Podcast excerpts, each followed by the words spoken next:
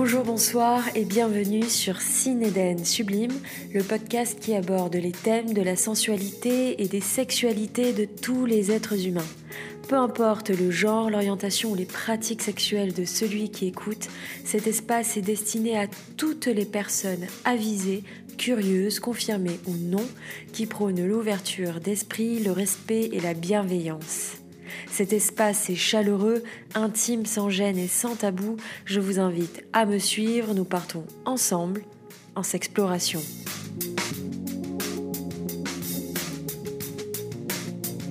Dans ce podcast, nous allons découvrir ce qu'est la pratique du maître esclave dans un cadre de vie au quotidien. Avec l'accord de son maître, l'invité d'aujourd'hui a décidé de partager, de témoigner avec nous son quotidien en tant qu'esclave. Attention toutefois, ce n'est pas un sujet anodin que nous allons traiter. Ce thème peut, chez certains et certaines d'entre vous, paraître sensible. Cette pratique, ce jeu, ce mode de vie peut être dangereux et parfois avoir de graves conséquences sur la vie de ses pratiquants. D'abord parce qu'il sort des normes que nous connaissons socialement et surtout parce qu'il sollicite l'humain, que ce soit sur le plan psychologique, physique La relation maître-esclave consiste en un engagement physique et moral consenti, basé sur des règles strictes. Il est le reflet d'un consentement extrême où la confiance, le respect des règles et la prise de conscience de ses conséquences sur cette pratique sont primordiales. La pratique du maître-esclave implique un consentement général que l'on appelle le CNC, c'est-à-dire non-consentement consensuel. Le témoin explique et insiste en disant que dans la vie, parfois, on s'engage en quelque chose que l'on adore. Mais parfois, il n'y a pas tout qui nous plaise. Mais ces choses-là, on les fait parce qu'on est capable de mesurer les risques. Ces risques sont les suivants. Il faut toujours s'assurer qu'il n'y ait aucun risque de danger de mort ou psychologique qui puisse mener à des traumatismes. L'objectif est de pousser les limites de chacun et chacune dans ce cadre, des limites poussées à l'extrême, il peut donc y avoir aussi des accidents physiques. Un risque à ne pas négliger, mais que ces personnes acceptent de prendre. Quoi qu'il en soit, ces erreurs coûtent cher physiquement et psychologiquement et je vous demande d'en prendre conscience. Enfin, pour désamorcer le sujet, le témoin nous explique que c'est un domaine de niche, donc d'un point de vue extérieur, ce genre de relation peut sembler toxique, abusive. Mais ce qui n'est pas forcément vu de tout le monde, c'est ce qu'il se passe en interne, c'est-à-dire les heures de renseignement, les mois d'échange, les heures de travail pour organiser la relation.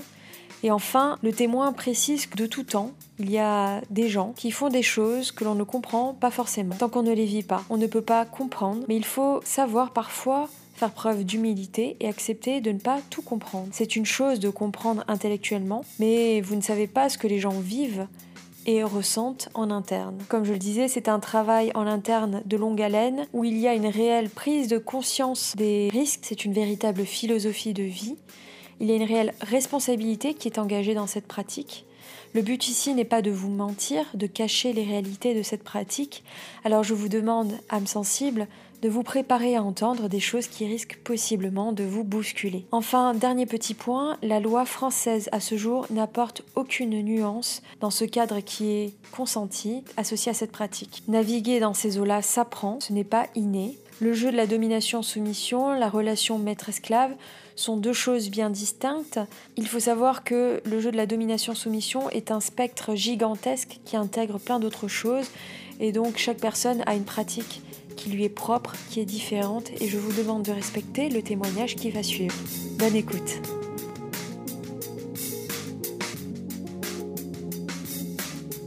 Je vais te demander si tu le veux bien de te présenter en quelques mots. Eh bien bonjour, euh, moi c'est Lila, j'ai 23 ans, euh, je suis euh, étudiante et je vis au pied de mon maître qui en a 24, bientôt 25. Je suis dans une relation maître-esclave depuis alors depuis 3 ans, mais je suis avec ce maître depuis 6 ans. J'expliquerai peut-être plus tard l'évolution de notre relation au fil des années.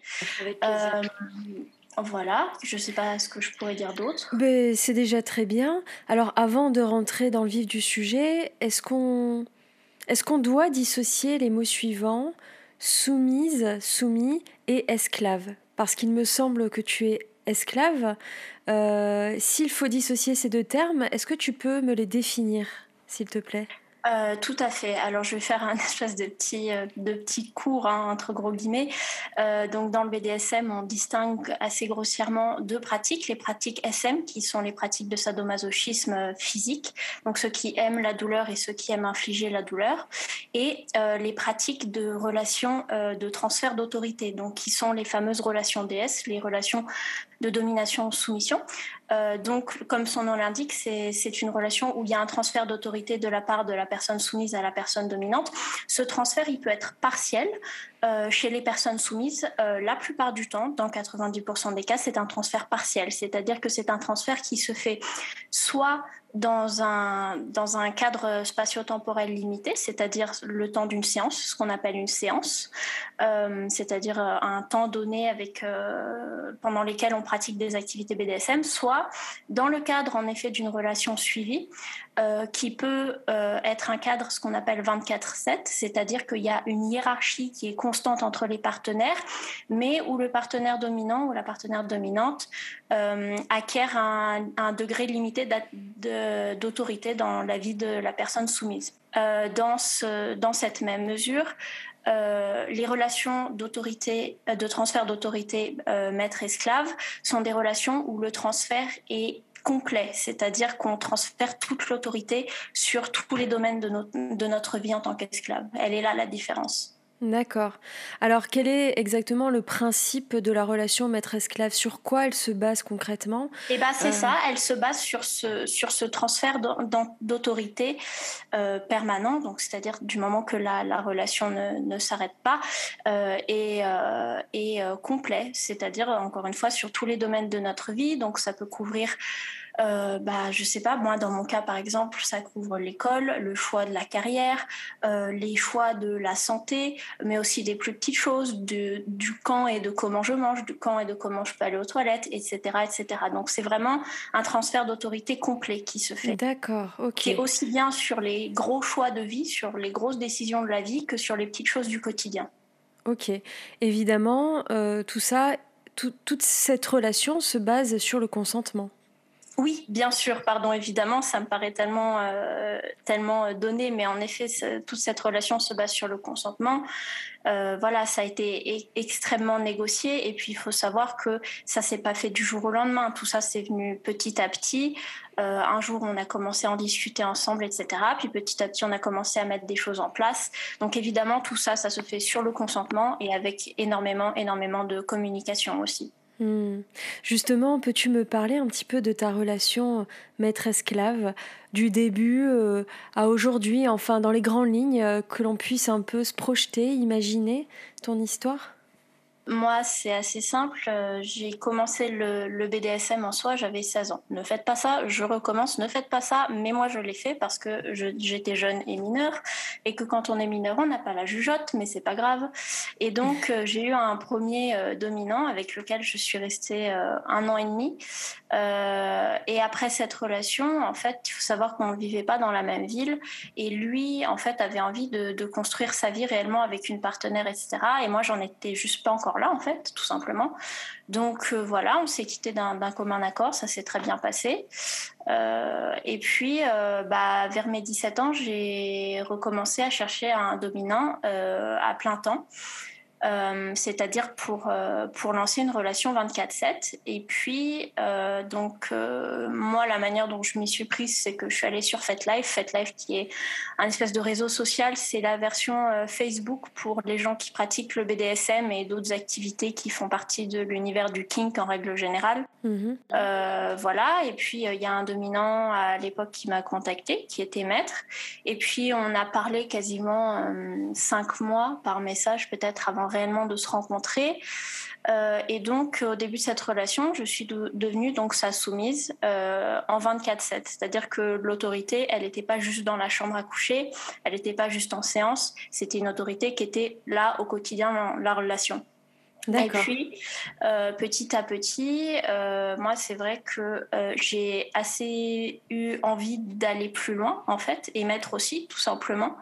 Et donc, bah, on a commencé à se renseigner sur le, domaine des relations maître-esclave, qui est un domaine bien particulier, hein, mais qui, même dans le milieu du BDSM, c'est encore un domaine un peu niche. Et puis, bah, on s'y reconnaissait bien. On s'y reconnaissait bien et on s'est dit, bah, on va essayer de mettre ça en place petit à petit. Donc euh, voilà, au bout de, trois ans de relation, euh, en étant sa soumise 24/7, on a commencé à faire une, transition euh, petit à petit vers la relation maître-esclave, où là, le transfert d'autorité s'est fait de plus en plus. voilà. Alors concrètement, quelles sont les responsabilités de chacun des partis quelle responsabilité a ton maître Et puis toi, j'imagine que tu en as aussi?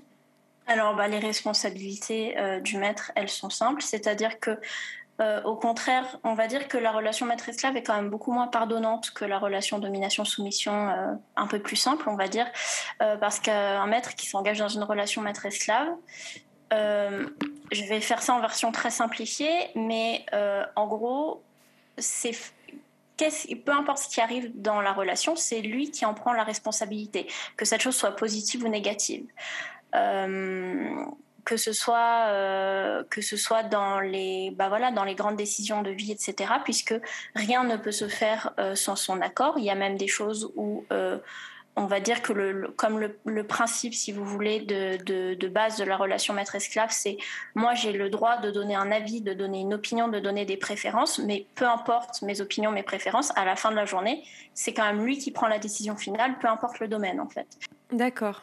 À partir de là, euh, comme c'est lui qui de toute façon donne la permission ou prend les décisions finales, c'est lui qui porte la responsabilité des conséquences de ses décisions. Euh, donc euh, voilà, c'est pour ça que euh, moi je dis toujours qu'on ne s'engage pas dans une relation maître-esclave au bout de deux mois de relation, même si on a déjà pratiqué, parce qu'il faut extrêmement bien connaître son ou sa partenaire. voilà, je rappelle quand même que même si en effet les relations maître-esclave peuvent, peuvent, paraître un petit peu extrêmes au premier abord, euh, comme on le disait tout à l'heure, c'est une relation qui est basée sur le consentement et c'est surtout une relation qui est faite pour euh, le bien-être et le, développement des, deux partenaires. Donc, mm. euh, quand on me dit, par exemple, bah, si ton maître te demande de sauter d'une fenêtre, tu le fais, je, leur réponds, mais mon maître n'aurait pas intérêt, en fait. Enfin, je veux dire, quand tu achètes une super belle table, t'as pas envie de l'abîmer. Tu vois ce que je veux dire? Mm. C'est une, relation de, de possession, d'appartenance. Euh, vraiment. Et donc, euh, voilà. Donc, je sais plus où j'en étais dans Et, donc, il y a, y a, une forme de, de, bienveillance, de protection, de sûreté, au fait, euh, dans. Oui, oui, de toute façon, un, maître ou une maîtresse doit veiller en fait au bien-être de, de, son mm. esclave à la fois à son bien-être et à la fois à son dressage. Alors dressage, j'aime pas trop ce mot parce que ça rappelle toujours un peu le, domaine animalier, mais quand j'entends dressage, j'entends que euh, une esclave, ça s'entretient. Euh, le fait d'être euh, d'être asservi, le fait d'être dans un dans un état d'esprit qui permette une, une, dévotion à un niveau assez important, c'est pas quelque chose qui vient au claquement de doigts. Euh, donc euh, voilà, si vous voulez, le, lien de, de maître-esclave s'entretient et ça c'est du travail aussi euh, pour, pour le maître.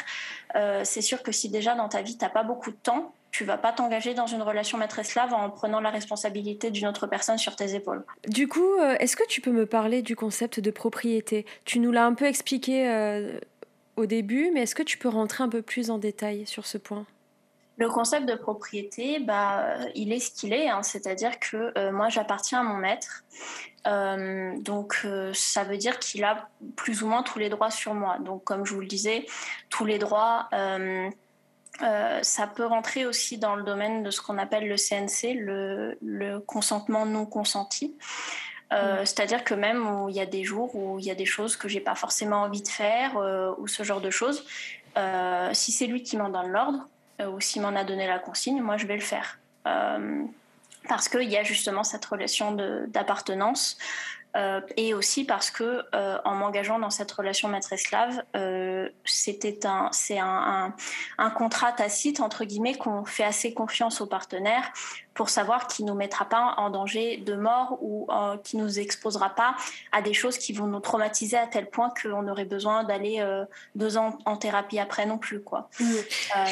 oui, mais justement voilà, c'était c'était ma question. Ce qui peut paraître paradoxal, c'est c'est le principe de responsabilité, de bienveillance et paradoxalement euh, de soumission parfois euh, à la douleur. Euh, je pense que certaines personnes ont pu tiquer sur ce point-là. Qu'est-ce que tu peux répondre à ça? Dans la responsabilité, il y a l'idée de, de, bienveillance, de, de, prendre soin de son esclave.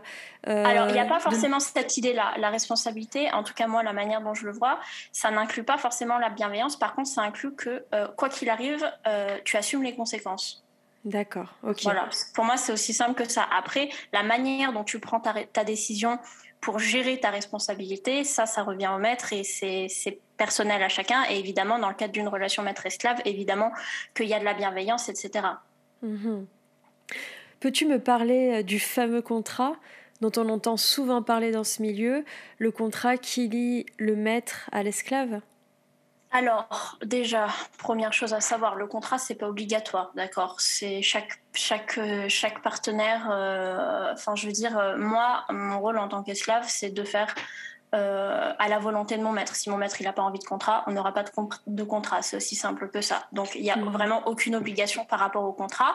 Par contre, c'est vrai qu'un contrat, ça peut aider justement à poser un petit peu les bases. Et ça, en fait, là où je trouve que c'est le plus utile, c'est que ça force à se poser et à réellement réfléchir aux détails. Ce que, enfin, je veux dire, mmh. dans, dans le domaine des, des sexualités alternatives, euh, c'est un petit peu quelque chose qui est un peu unique et propre au BDSM finalement, parce que dans quel autre contexte tu vas faire ça finalement? Euh, Après, encore une fois, euh, si ça fait longtemps que vous êtes avec votre partenaire, etc., si vous le connaissez très très bien, ou même si finalement vous avez très très peu de, enfin je veux dire, si la relation de domination-soumission touche à très peu de, domaines, à très peu de choses, c'est peut-être pas utile d'en faire un contrat. Hmm. Il y a des gens aussi qui le font purement pour l'aspect symbolique, c'est-à-dire que dans leur relation, ils connaissent tout par cœur, mais on va dire que juste pour l'aspect symbolique, ils l'impriment et ils le signent. Ça peut se faire comme ça aussi. D'accord. Est-ce qu'il y a des règles spécifiques, des codes à respecter pour qu'une relation maître-esclave puisse fonctionner correctement? Il euh, n'y a, pas de, y a, y a pas de règle, si vous voulez, autre que une fois qu'on devient esclave, on est complètement euh, soumis ou soumise à la volonté de, du maître et que, que ça nous plaise ou non, ce sera le maître qui aura le dernier mot. Alors ça, il y en a beaucoup qui, en théorie, ça leur va.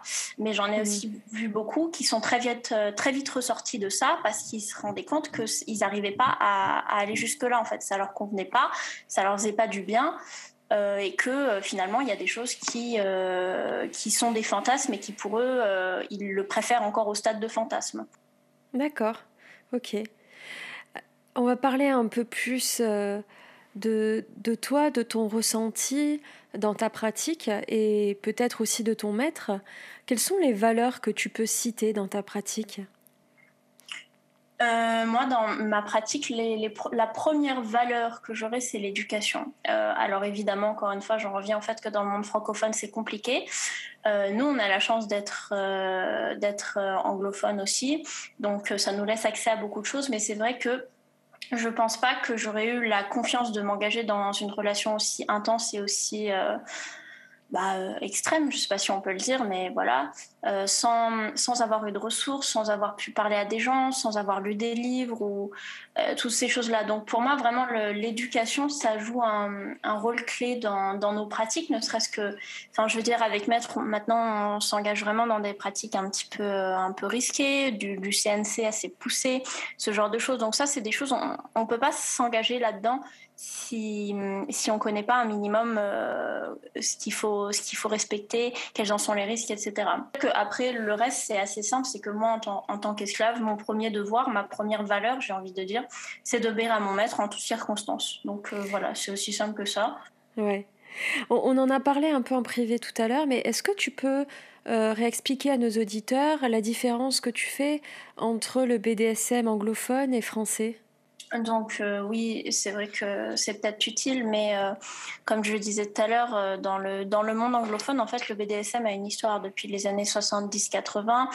Il y a des communautés qui sont grandissantes et qui sont organisées. Il y a une espèce de, d'uniformisation culturelle du BDSM dans les communautés anglophones, ce qui fait que en tout cas c'est plus facile de trouver ses repères dans les communautés anglophones, justement parce qu'il y a autant de ressources. Et donc ça crée une, ça crée une mentalité qui est peut-être euh, une mentalité un petit peu, une approche un peu plus euh, technique du BDSM que ce qu'on a en France. Ou euh, ce qu'on a en France, on est encore beaucoup dans l'aspect très très protocolaire. on mm. est en règle générale, on est beaucoup moins averti des risques, des pratiques, etc. Enfin, c'est c'est juste une, une différence culturelle vraiment. C'est une différence culturelle qui fait que bah, le BDSM n'a pas la même histoire en France et aux États-Unis ou en Angleterre et donc forcément bah, les mentalités ne sont pas hmm. les mêmes. Alors moi la grande question que je me pose c'est comment communiquez-vous dans ce cadre de de maître à esclave Disons que euh, maître euh, a ses domaines de compétences, et moi, ça peut m'arriver d'avoir des domaines de compétences qui lui sont complémentaires. Euh, donc dans ces cas-là, maître peut tout à fait me demander mon avis en disant regarde, il y a ça, euh, qu'est-ce que tu en penses, comment est-ce que toi tu ferais, etc.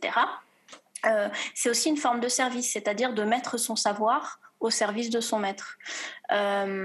et ensuite, il y a tout simplement, quand moi j'ai quelque chose à dire, que ce soit une opinion, que ce soit quelque chose qui me tracasse, etc., euh, je demande la permission, c'est-à-dire euh, je demande la permission à Maître de m'exprimer. Si je lui demande si je peux donner mon avis, mon opinion. S'il me dit non, il me dit non. On passe à autre chose. S'il me dit oui, euh, je lui parle, je lui explique, etc. et puis on a aussi une fois par semaine. Alors c'est pas, il y a pas, on n'a pas un jour défini, mais on sait qu'une fois par semaine, on va prendre le temps de faire le point sur sur la relation, sur moi, euh, mon, dressage en, tant qu'esclave, sur lui ses responsabilités en tant que maître, etc. Euh, et ça, c'est quelque chose bah, voilà, qui se fait une fois par semaine où moi je me mets à genoux, euh, lui s'assoit sur le lit ou sur la chaise et puis on commence à s'exprimer. Il y en a par exemple, je sais qu'il y a d'autres esclaves, il y a même beaucoup de soumises aussi qui le font, qui tiennent un carnet.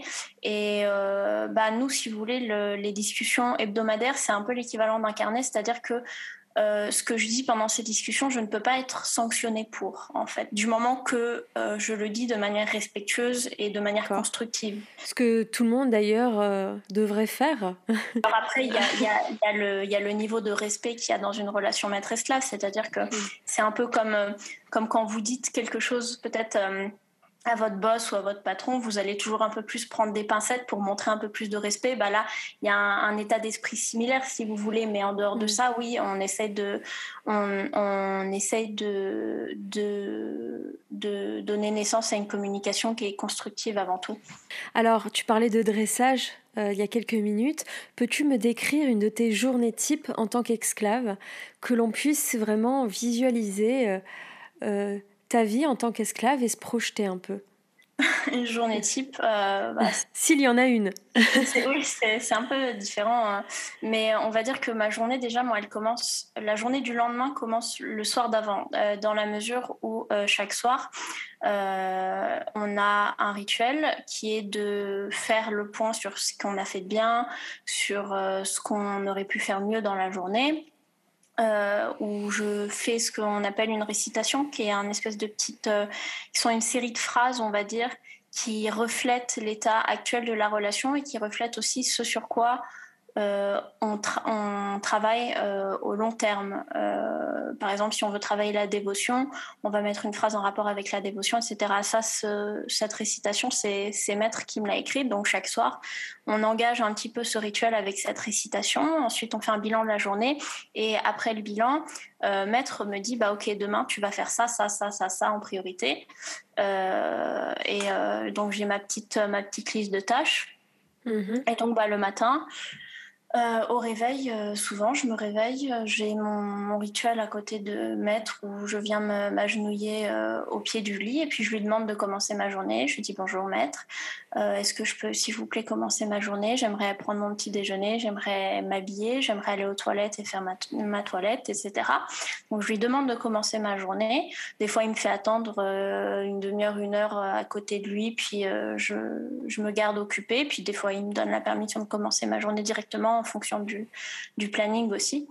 Euh, mhm. Et puis euh, après, ce, après ça, en général, euh, on met le collier. Enfin, c'est maître qui met le collier. Je dis on met. Je vais pas me le mettre à moi-même, ce sera un peu étrange. voilà, maître me passe me passe le collier. Euh, après ça, bah, lui, c'est pas très compliqué. Hein. Lui va au travail et moi, je fais ma, ma liste de tâches en fait que j'ai à faire. Et une fois que, une fois que j'ai fait tout ce qu'il m'a demandé, évidemment, s'il y a d'autres choses entre temps, il, m'envoie un message. Moi, je suis toujours, euh, je suis toujours euh, alerte avec le téléphone. Et puis, bah, quand il rentre, quand il rentre le soir, souvent, je lui fais à manger. moi, je mange aussi à ses pieds à côté à la table. Euh, voilà, hein. puis euh, on fait notre rituel du soir et rebelote le lendemain. Donc là, euh, tu, tu, viens de décrire une soumission dans la vie au quotidien, c'est ce que tu nous disais d'ailleurs au début du podcast. Et est-ce que cette soumission s'applique aussi dans ta sexualité, dans votre intimité, ou pas du tout? Oui, bien sûr. Enfin, je veux dire, en tout cas, en tant qu'esclave, encore une fois, c'est tous les domaines de la vie. Il n'y a pas d'exception. D'accord. Euh, donc, euh, on a euh, un rituel où, en effet, moi, je dois m'offrir une fois par jour sexuellement un maître. Alors, ça ne veut pas dire qu'il va forcément m'utiliser. Moi, j'offre mon corps, après, il en fait ce qu'il en veut. Euh, j'ai pas toujours envie, très clairement, j'ai pas toujours envie. Par contre, je suis toujours contente de le servir, ça oui. Et justement, quel plaisir tu obtiens dans la soumission en tant qu'esclave C'est d'assouvir les besoins de ton maître De le satisfaire? C'est une question qui est assez complexe pour moi parce que c'est un peu inexplicable. Euh, mm. je, j'explique dans le sens où moi, la soumission, ça a toujours fait partie de moi, c'est-à-dire que vers 9-10 ans, j'avais des fantasmes euh, de, sadisme d'hommes qui me brûlaient avec des cigarettes. Euh, à l'époque où euh, je me souviens, je faisais beaucoup de recherches sur un peu le, sadisme froid. Donc, des fois, j'allais même chercher jusque des choses de torture nazie, etc. Et, c'est toujours des choses, voilà, c'est toujours un, imaginaire qui m'a qui m'a beaucoup stimulée. Mm. Euh, et, j'ai grandi avec ça en fait. J'ai grandi au fur et à mesure en me renseignant de plus en plus. Et ce qui était de l'ordre du fantasme vers mes 11-12 ans est devenu de plus en plus euh, réel vers mes 14-15 ans. Euh, donc j'ai vraiment, sincèrement, j'ai aucune explication autre que, enfin je veux dire, c'est comme demander à quelqu'un qui aime peindre pourquoi il aime peindre. C'est un, un, truc, c'est ancré, c'est une passion réellement, c'est une passion et c'est un, un besoin presque, je dirais. J'ai pas d'autres mots en fait. Alors, moi, j'entends tout à fait ce que tu dis et je te remercie de partager avec autant de facilité euh, bah, tout simplement euh, ta vie.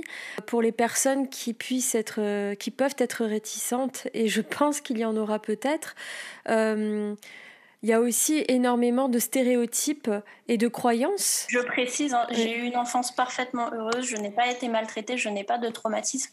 C'est réellement une, vie que j'ai choisie dans un choix conscient. Euh, J'avais pas d'influence externe, euh, voilà. Eh ben voilà, tu viens de me voler les mots de la bouche. Euh, merci d'y avoir répondu avant même que je pose la question, c'est parfait.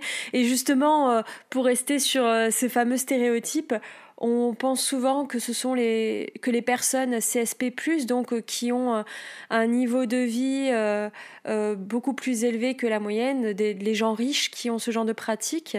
Qu'est-ce que tu en penses, toi? Alors, je vais nuancer ma réponse. je vais dire non, mais non dans le sens où très clairement, je veux dire, la soumission comme la domination, que ce soit en relation maître-esclave ou en relation domination-soumission, euh, si vous voulez, les, manifestations qu'on en fait, elles sont pas tant matérielles que psychologiques. C'est-à-dire que tout ça, avant tout, ça se vit dans la tête, euh, très clairement. Euh, donc on n'a pas, on n'a pas forcément besoin de, d'avoir énormément de matériel, on n'a pas forcément besoin de tout ça. En revanche, c'est sûr que si déjà vous êtes en mode survie tout le temps, que vous arrivez à peine à manger pendant le mois, etc., c'est sûr que mentalement, vous allez être beaucoup moins disponible pour ces choses-là. Euh, donc il faut un certain niveau de confort, mais il n'y a pas non plus besoin d'être riche, quoi, très clairement. C'est une question à laquelle tu as déjà à peu près répondu, mais est-ce que tu as la possibilité de faire des choix et de dire non dans le cadre de ta relation? Tout à l'heure, tu parlais de consentement non consenti. Est-ce que tu peux nous en reparler un petit peu? Euh, Alors moi, ce jour, euh, le seul réel choix que j'ai, là où je, peux, entre guillemets, poser mon pied à terre, c'est de partir de la relation. Puisque ça, c'est un peu le, consentement ultime. C'est-à-dire, quand on rentre dans une relation maître-esclave, le seul moyen de dire non à quelque chose, c'est d'en ressortir. Ça veut dire que la relation s'arrête. Euh, mm. mais pour, avant d'en arriver là, euh, voilà quoi.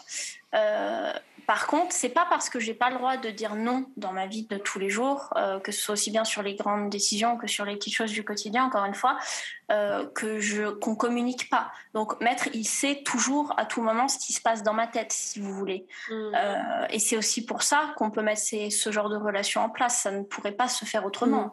Est-ce que justement, j'ai pu voir dans les forums et, et, parfois certains témoignages de personnes, notamment d'esclaves, qui parlaient d'abus, qui avaient souffert d'abus.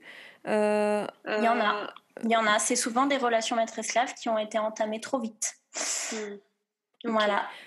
C'est pour ça que quand je dis que c'est mieux d'attendre quelques années, c'est vraiment, encore une fois, chacun a sa manière de pratiquer. Mais euh, pour arriver à ce niveau-là, je ne me, je me verrai pas donner, donner le, contrôle de, ma contraception, de possibles chirurgies, de toutes ces choses-là. Je ne me verrai pas donner le contrôle de tout ça à un partenaire que je connais depuis trois mois, très clairement. Hmm. Il y a des gens qui le font, hein, grand bien leur face, et tant mieux s'ils ne sont pas dans des situations abusives. Mais pour moi, c'est juste cohérent. Ok. Petite question comme ça, est-ce que tu peux parler euh, où il te faut la, il te faut l'accord de ton maître? C'est-à-dire là, si tu as envie de t'exprimer, est-ce qu'il faut que tu, ton maître puisse te donner la parole ou tu peux t'exprimer comme ça? Bah, ça, c'est quelque chose que vous avez pu constater quand euh, j'ai quand j'ai évoqué l'idée du podcast à maître. Il m'a dit, OK, par contre, euh, il faut que les questions passent par moi. Donc euh, voilà, mm. vous avez gentiment accepté de, rédiger une petite liste de questions et une trame et nous l'envoyer. Moi, je l'ai transmise à maître et maître l'a approuvé. voilà, il m'a dit qu'est-ce que tu penses répondre, etc. On a, on a discuté un petit peu dans les grandes lignes de mes réponses, mais globalement, euh, enfin, je veux dire, il n'y a pas de. Du moment que la seule règle, entre guillemets, c'était de ne pas donner d'informations confidentielles ou quoi que ce soit. Mm. À part ça, euh, il me fait confiance. Si vous voulez, euh, l'esclave est le reflet du dressage de son maître. D'accord. Voilà. Donc, une, un, un, ou une esclave bien dressée est une esclave à laquelle on peut faire confiance, normalement. C'est une belle définition, je trouve. Alors, en, quoi la soumission est-elle synonyme d'épanouissement pour toi? Encore une fois, comme, comme je vous disais, c'est un, c'est un appel qui, qui vient, qui, je, je, j'ai aucun autre moyen de le décrire. C'est, c'est, c'est pour ça que je dis, c'est ce qui s'en rapproche le plus, c'est une passion. Euh, c'est, je ne veux pas l'expliquer. Ça m'a toujours attiré. Je sais que c'est ce que j'ai toujours voulu. Euh, Évidemment, je sais que j'ai eu la chance de tomber sur des partenaires sains parce que, comme vous le disiez vous-même, il y en a qui n'ont pas cette chance. Mais euh, voilà quoi. Peut-être, peut-être, je sais pas. Peut-être que si un jour je vis une très mauvaise expérience, que ça m'en dégoûte complètement. Mais honnêtement, au stade où j'en suis dans ma vie et dans ma soumission, je, pense que faudra que ça aille très loin avant que j'en sois là. Est-ce que tu as déjà vécu ou peut-être désires-tu un jour vivre une, une relation dite vanille, c'est-à-dire... Euh, ah. je précise juste vanille pour ceux qui nous écoutent et ceux qui ne connaissent pas ce terme, c'est-à-dire les relations euh, euh, qui, qui, ne sortent pas de l'alternative, donc une relation lambda, quoi, comme, comme monsieur et madame tout le monde, quoi. Est-ce que toi, tu te... Alors j'ai entendu l'onomatopée de dégoût. On va dire que j'ai jamais eu de relation vanille, même étant plus jeune. Mes premières relations étaient déjà des relations DS. Je pense que je suis trop, je suis trop impliquée dans le BDSM maintenant pour revenir. Enfin, je veux dire, pour moi, j'ai aucun intérêt à avoir une relation vanille en fait. Je, à part, à part l'aspect peut-être euh, juste, euh, parce que je veux dire, des relations vanille saines, il y en a plein et heureusement. Enfin, je veux dire, chacun, chacun ses goûts finalement. Et, euh, et moi, je sais pas ce que je pourrais trouver dans une relation vanille saine que je n'ai pas déjà dans ma relation maître-esclave saine. Ok, non mais c'est tu as tout dit, hein, c'est ta réponse. Est-ce qu'il y a de la place pour les sentiments dans ce genre de relation? Et si oui, comment ça se passe? Je pense déjà, je, commencerai en disant que le mot amour en français est un mot très versatile, euh, dans le sens où on dit j'aime ma maman, mais j'aime aussi mon chat, mais c'est pas le même genre d'amour. Des types d'amour, il y en a plein. Euh, on sait très bien faire la différence et l'affection très profonde, le respect très profond qu'il peut y avoir dans une relation maître-esclave, c'est encore un type d'amour différent. C'est pas du tout un amour au sens romantique où on l'entend. Euh, il y a énormément de énormément d'affection, ça oui, euh, parce qu'il y a énormément de respect, il y a énormément de, communication encore une fois, etc. Enfin, je veux dire, si on tient, c'est pas des relations dans lesquelles on s'engage si on tient pas à la personne, que ce soit du côté maître ou du côté esclave d'ailleurs. Mm. Mais encore une fois, c'est pas un amour. Euh, mm. euh, alors après, moi je parle pour mon cas parce que je, je, connais aussi des relations maître-esclave qui ont l'aspect le, l'aspect euh, amour au sens plus traditionnel, couple romantique, etc. nous, c'est pas notre cas dans notre relation, très clairement. C'est-à-dire que la relation maître-esclave passe avant tout le reste, passe avant les sentiments, passe avant tout le reste. moi, si un jour en tant qu'esclave, je me sens plus satisfaite, je sors de, de, la relation, si vous voulez, parce que ce qui me satisfait, c'est ça. C'est pas parce que c'est pas euh, l'amour pour mon maître qui va me faire rester. C'est parce que je me sens bien, je me sens heureuse, je me sens épanouie en tant qu'esclave. Hmm, d'accord, ok. Mais évidemment que dans ce genre de relation, il y a énormément d'infections. Enfin, je veux dire, franchement, il faudrait être aveugle pour pas le voir. Euh, quand, quand, on en arrive à ce niveau-là avec un partenaire, euh, c'est pas possible autrement. Mais encore une fois, c'est un amour qui est un type d'amour qui est très différent. Et hum, quelles sont les émotions que tu ressens dans ce cadre? Qu'est-ce que tu ressens en tant qu'esclave? Est-ce que c'est de la dévotion, euh, de l'excitation? Ça dépend tellement, euh, ça dépend vraiment des situations. Euh, déjà, j'ai une, une, grande gratitude, euh, alors envers mon maître, certes oui, mais aussi envers la vie, parce que, euh, encore une fois, c'est quelque chose qui me rend tellement heureuse. J'ai une grande gratitude à, vivre ça au quotidien.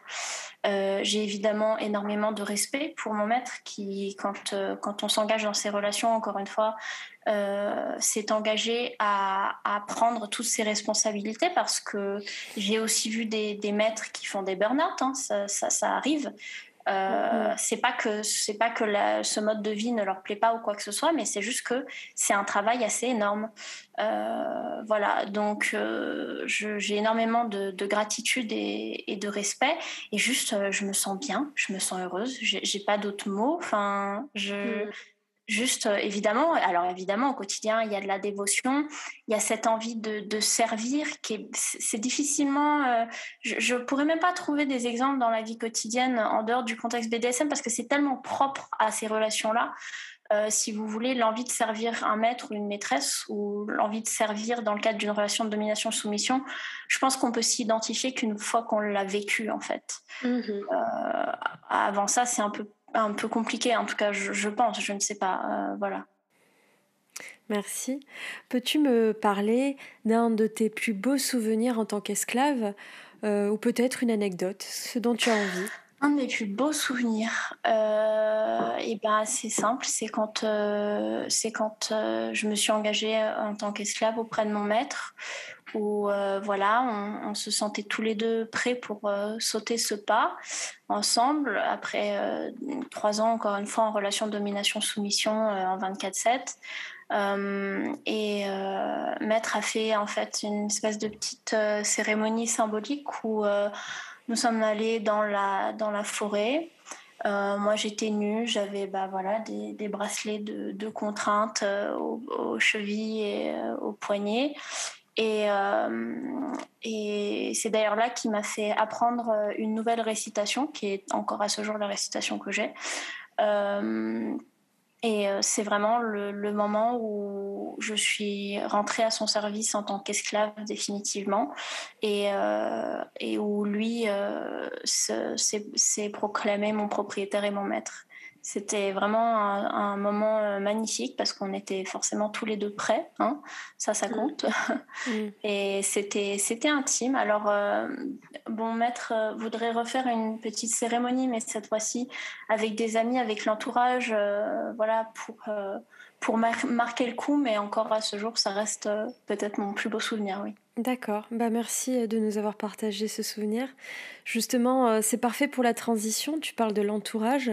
Comment ça se passe avec euh, ton entourage, entre guillemets, vanille, s'il y en a un, et ton entourage BDSM alors, j'ai dissocié l'entourage comme ça, mais tu as le droit de changer ces termes, évidemment. Pas de souci. Euh, bah, l'entourage vanille, euh, à ce jour, ce sont donc nos deux familles, la famille de, Maître et la mienne. on a la chance, alors on va dire qu'ils sont au courant, pas dans les détails, mais ils sont au courant euh, et on a la chance que ce soit plutôt bien accepté maintenant. Euh, alors ils connaissent pas tous les tous les, détails, si vous voulez, du fonctionnement, de vraiment de, de l'appartenance totale, etc. Euh, mais voilà, ils sont au courant que c'est une relation de domination-soumission. Moi, du côté de ma famille, du côté de mes parents, ils sont au courant que c'est quand même assez poussé. du côté de chez Maître, c'est un peu l'autruche, c'est-à-dire euh, on veut, vous faites ce que vous voulez, on veut pas savoir. voilà, donc on leur en a parlé pour pas qu'ils soient inquiets, si vous voulez, parce que bah c'est vrai que moi, euh, euh, on, fonctionne, bah voilà, je, l'appelle maître, je, je, fonctionne au vouvoiement. Il y a quand même des choses qui se remarquent, si vous voulez. je demande la permission pour manger, pour aller aux toilettes, pour voir des amis, etc. Donc surtout aux yeux des parents, quand, notamment les parents, les frères et sœurs remarquent un peu moins ce genre de choses, mais les parents remarquent très vite ces petites choses-là, même quand on essaye de les rendre discrètes.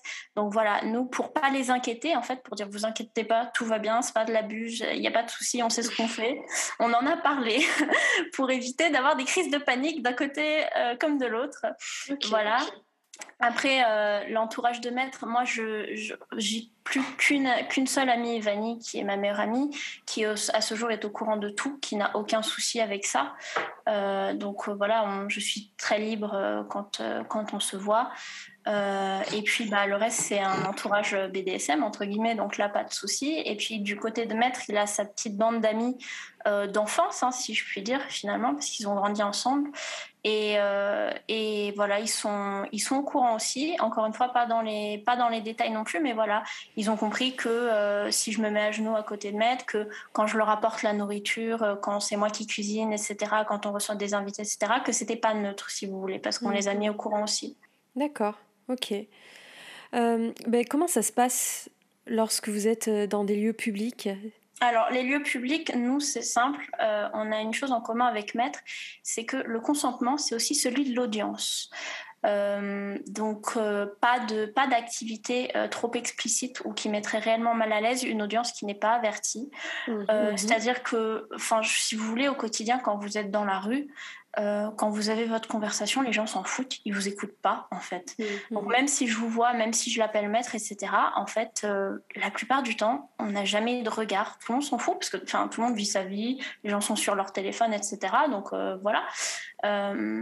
et puis, bah, en public, évidemment, maître, il va pas me, me, trimballer en laisse, etc. Par contre, c'est vrai que bah moi, j'ai toujours mes bracelets de, de contrainte en métal qui sont des qui sont des bracelets finalement qui peuvent. Euh, on, voit que c'est un bijou un peu atypique, si vous voulez, mais euh, des personnes qui, qui n'ont pas la connotation BDSM vont juste se dire bah, c'est un bijou un peu atypique. Quoi. Mm. Euh, j'ai deux bracelets de, de contrainte en métal au poignet, puis j'ai mon collier aussi qui est un bijou d'inspiration celte où il y a un petit cadenas au milieu, voilà, mais globalement ça passe assez bien en fait, on fonctionne un peu par empathie, c'est-à-dire que nous, il y a, des choses auxquelles aussi on n'aurait pas forcément envie d'être exposé. Bah, on part du principe, du même principe pour les autres, en fait, tout bêtement. Mmh. Il y a un espèce de, contrat social à respecter, un minimum. Euh, voilà, et après, c'est plein de petites choses. Encore une fois, moi, j'ai toutes mes règles au quotidien. Quand on est en public, elles s'appliquent toujours. Euh, bah, pour pas déranger les gens, on a modifié légèrement le système, c'est-à-dire que au lieu de demander oralement, je peux demander mes permissions avec des, légères tapes ou en touchant, etc. Donc euh, voilà, comme ça, on n'importune pas les gens autour de nous, si vous voulez. et puis voilà, après, bah, moi, j'ai la règle de jamais marcher devant lui, c'est-à-dire que je suis soit derrière, soit au minimum euh, au même niveau que lui, mais je marche jamais devant lui euh, dans la rue, etc. Mais ça, c'est des choses, si vous voulez, à l'œil du, public. Euh, encore une fois, les gens vivent leur vie, tout le monde s'en fout, ça paraît pas bizarre, quoi. Quel regard portent les autres sur toi? Par exemple, ta meilleure amie, qui est Vanille. quel regard elle porte sur ta relation Juste que si vous voulez, elle, elle a rencontré Maître plusieurs fois. Euh, elle, voit juste sincèrement deux personnes qui, sont heureuses et elle, elle est, elle est aussi curieuse. Donc, si vous voulez, même si elle n'est pas du tout dans le milieu du BDSM et que c'est pas du tout son truc, en fait, le fait que nous on soit dans ce milieu-là, euh, si vous voulez, ça lui permet par exemple d'aller d'aller d'aller faire des recherches sur certains concepts de psychologie, etc. Donc ça, donne toujours euh, naissance finalement à des, discussions euh, assez intéressantes, comme elle a un côté très très intellectuel. Mimi, elle aime beaucoup ça. Donc voilà, globalement, elle n'a pas du tout du tout un mauvais regard, si vous voulez. Alors, qu'est-ce que tu réponds aux personnes qui considèrent la soumission comme bizarre, anormale, malsain, que tu as possiblement, euh, euh, je sais pas moi, quelque chose à compenser, etc. Qu'est-ce que tu peux répondre à ces gens-là? Qu'est-ce que tu Moi, je dirais que même si c'était le cas, ça ne les regarde pas à la limite. c'est déjà et de deux, euh, et de deux euh, c'est simplement que j'ai envie de dire que les rapports de pouvoir, qu'on le veuille ou non, il y en a. Il y en a qui sont euh, clairs, explicites dans notre société. Par exemple, entre un boss et son employé, il y a un rapport de pouvoir qui est établi, il y a une hiérarchie. des fois, c'est un petit peu plus tacite dans les groupes. Parfois, il y a un rapport de dominance où on voit clairement qu'il y en a un ou une qui monopolise l'attention. Il y a des gens qui sont plus écoutés que d'autres. voilà, ce genre de choses. C'est des, des petits, si vous voulez, des petites tensions de pouvoir, des petits rapports de force comme ça, qui sont dans la vie de tous les jours. Sauf que nous, dans nos relations, si vous voulez, on, va aller le, pousser et surtout, on va aller le, négocier de manière très explicite, justement. On va jouer avec ça, en fait. C'est vraiment un, si vous voulez, vous avez une boîte à outils euh, avec des choses qu'on retrouve déjà un petit peu partout dans la société. Finalement, nous, on va constituer cette boîte à outils avec tout ça. On va la ramener chez nous. On va dire, OK, on va implémenter ça dans notre relation on, est à la fin de ce podcast. Quelles recommandations tu peux donner à quelqu'un qui souhaite devenir esclave comme toi? Prenez votre temps. Prenez votre temps, euh, n'y allez pas, euh, n'y allez pas les deux pieds joints, euh, vraiment, parce que justement, même si encore une fois, il y a beaucoup de très belles relations maître-esclave heureuses et saines, il y en a aussi beaucoup qui sont abusives et pas du tout saines. Euh, donc voilà, prenez le temps d'apprendre à connaître votre partenaire. Même des fois, au bout d'un an, malheureusement, on ne connaît pas encore la personne assez bien. Donc euh, vraiment, juste prenez votre temps. Ce sera encore mon meilleur conseil, vraiment. Merci beaucoup. Est-ce que tu souhaites rajouter quelque chose pour clôturer ce podcast? Bah écoutez, non. Euh, moi, je vous remercie en tout cas de, de m'avoir accueilli. Je ne sais pas si, encore une fois, chacun a sa manière de pratiquer et surtout qu'en France, encore une fois, euh, il y a une mentalité qui est un petit peu, euh, un petit peu différente. Il y a des personnes qui sont encore dans le cliché de une esclave ça part pas, une esclave ça reste enchaîné toute la journée en donjon et même des personnes pratiquantes du BDSM, j'en ai rencontré qui, qui, ont, qui sont encore persuadées qu'une vraie esclave c'est ça, si vous voulez. Donc après. Euh, voilà, chacun sa vision des choses, mais on, on peut pas vivre dans une bulle non plus tout le temps, quoi. Ouais.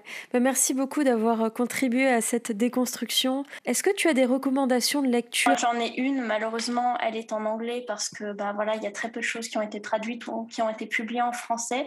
Euh, le livre s'appelle Our Lives, Our History, donc euh, Nos vies, nos histoires. C'est une, c'est un livre quasi historique, j'ai envie de dire, qui retrace les inspirations et l'histoire des relations maîtres-esclaves à travers les siècles, donc de l'histoire gréco-romaine jusqu'à jusqu'à nos jours et comment est-ce qu'on en est arrivé à des relations maître-esclave consenties finalement. Euh, ça a été écrit à l'aide d'historiens, de, psychologues, etc. Il y a toute une équipe là-dessus. Euh, donc c'est vraiment très bien et je pense que voilà ça, ça, peut aider à comprendre pas mal de choses. Euh, pourquoi on fait ce qu'on fait, de la manière dont on le fait dans les relations maître-esclave aujourd'hui. Enfin, vraiment plein de choses. Et encore une fois, désolée, c'est en anglais, pas le choix. bah, merci beaucoup en tout cas, c'est très gentil. Merci à vous de nous avoir écoutés.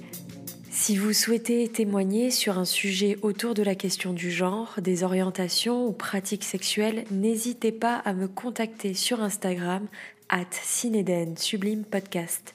Ou bien si vous désirez prendre rendez-vous pour une consultation en sexothérapie ou alors participer à mes ateliers sexo, je vous invite à vous rendre sur mon site internet cinedensublime.com.